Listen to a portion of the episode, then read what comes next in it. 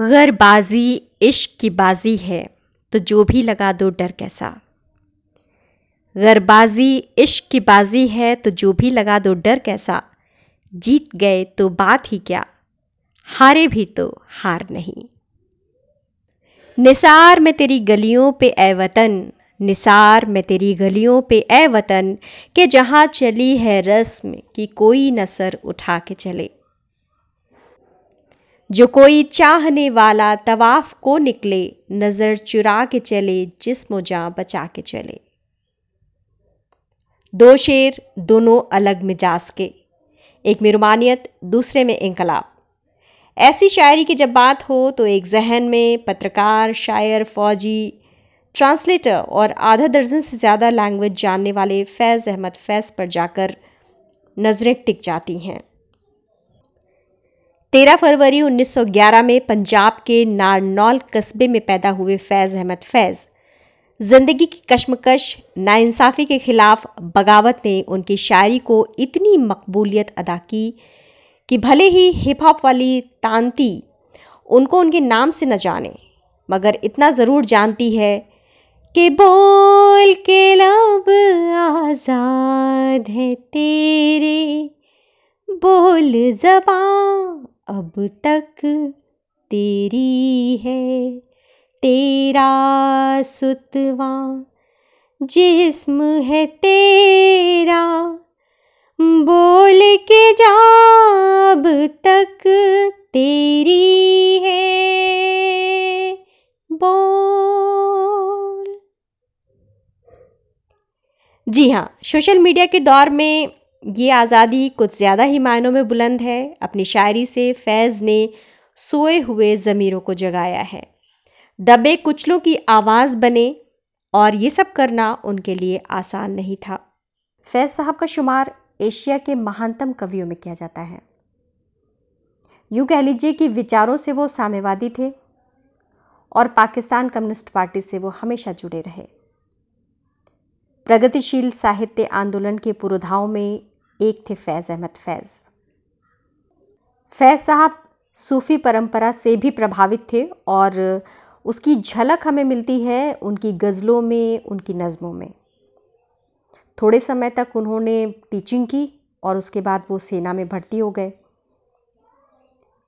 लेकिन 1947 में जब हिंदुस्तान का बंटवारा हो गया भारत और पाकिस्तान में तो उस समय वो लेफ्टिनेंट कर्नल थे।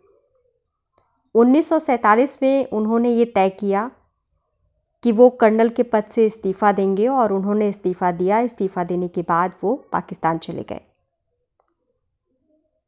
लेकिन फैज़ साहब हमेशा से अन्याय और उत्पीड़न के खिलाफ लिखते रहे। फैज़ साहब की शायरी हमेशा उत्पीड़न, अन्याय जो गलत हो रहा है उसके खिलाफ मुखरित होती रही। और इन सब के बीच उन्हें अपनी इस खूबी के कारण कह लीजिए, अपनी इस एक प्रतिभा के कारण कह लीजिए, या जो उनके मन में सारे विचार चलते थे कि उनको गलत चीज़ें नहीं पसंद थी, समाज में जो दुश्वारियाँ फैली हुई थी, उनको वो देख करके बहुत आहत हो जाते थे। और इसीलिए उनकी कलम कोई ना कोई नज़म, लेख, आलेख कह लीजिए गज़ल कह लीजिए, वो लिख देती थी और इसी का खामियाजा उन्हें भुगतना पड़ा कि वो जेल चले गए। कई सालों तक फैज साहब ने निर्वासित जीवन बिताया है। अपने परिवार से दूर रहे।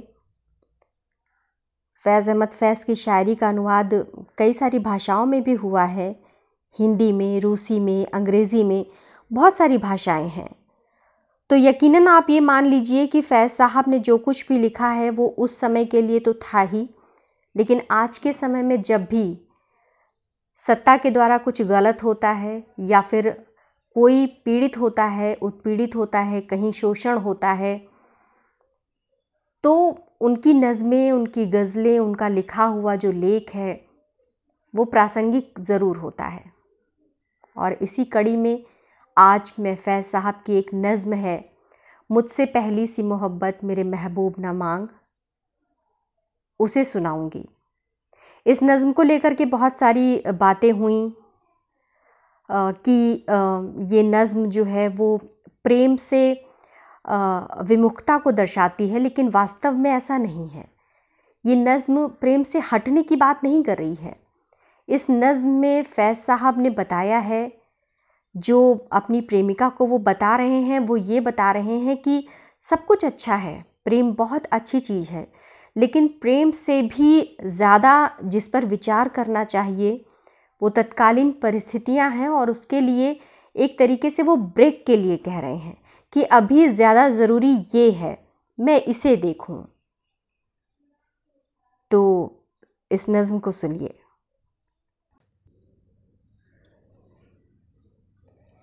मुझसे पहली सी मोहब्बत, मेरी महबूब नमा। मुझसे पहली सी मोहब्बत, मेरी महबूब नमा। मुझसे पहली सी मोहब्बत, मेरी महबूब नामा। मुझसे पहली सी मोहब्बत, मेरी महबूब नामा।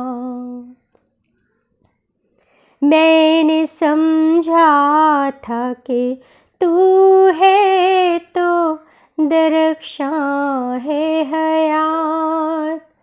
तेरा गम है तो गमे दहर का झगड़ा क्या है? तेरी सूरत से है आलम में बहारों को सबात। तेरी आँखों के सिवा दुनिया में रखा क्या है?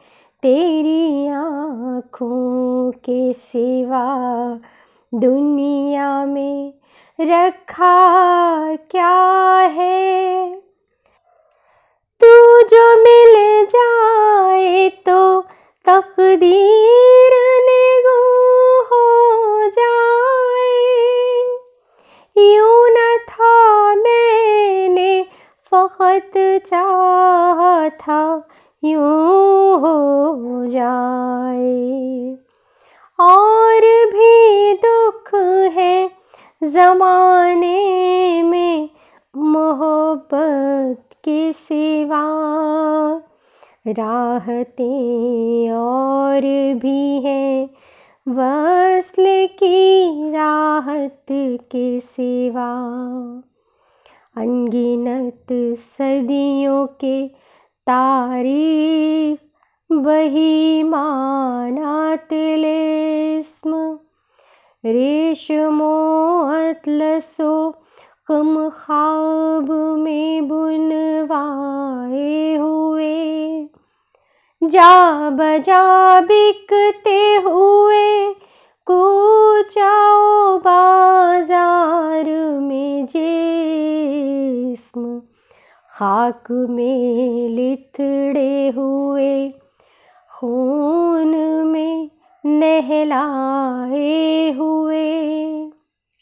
जिस्म निकले हुए अमराज के तन्नूरों से, पीप बहती हुई गलते हुए नासूरों से। लौट जाती है, उधर को भी नज़र। क्या कीजिए अब भी दिलकश है तेरा हुस्न। मगर क्या कीजिए। और भी दुख है ज़माने में मोहब्बत के सिवा। राहतें और भी हैं वसल की राहत के सिवा।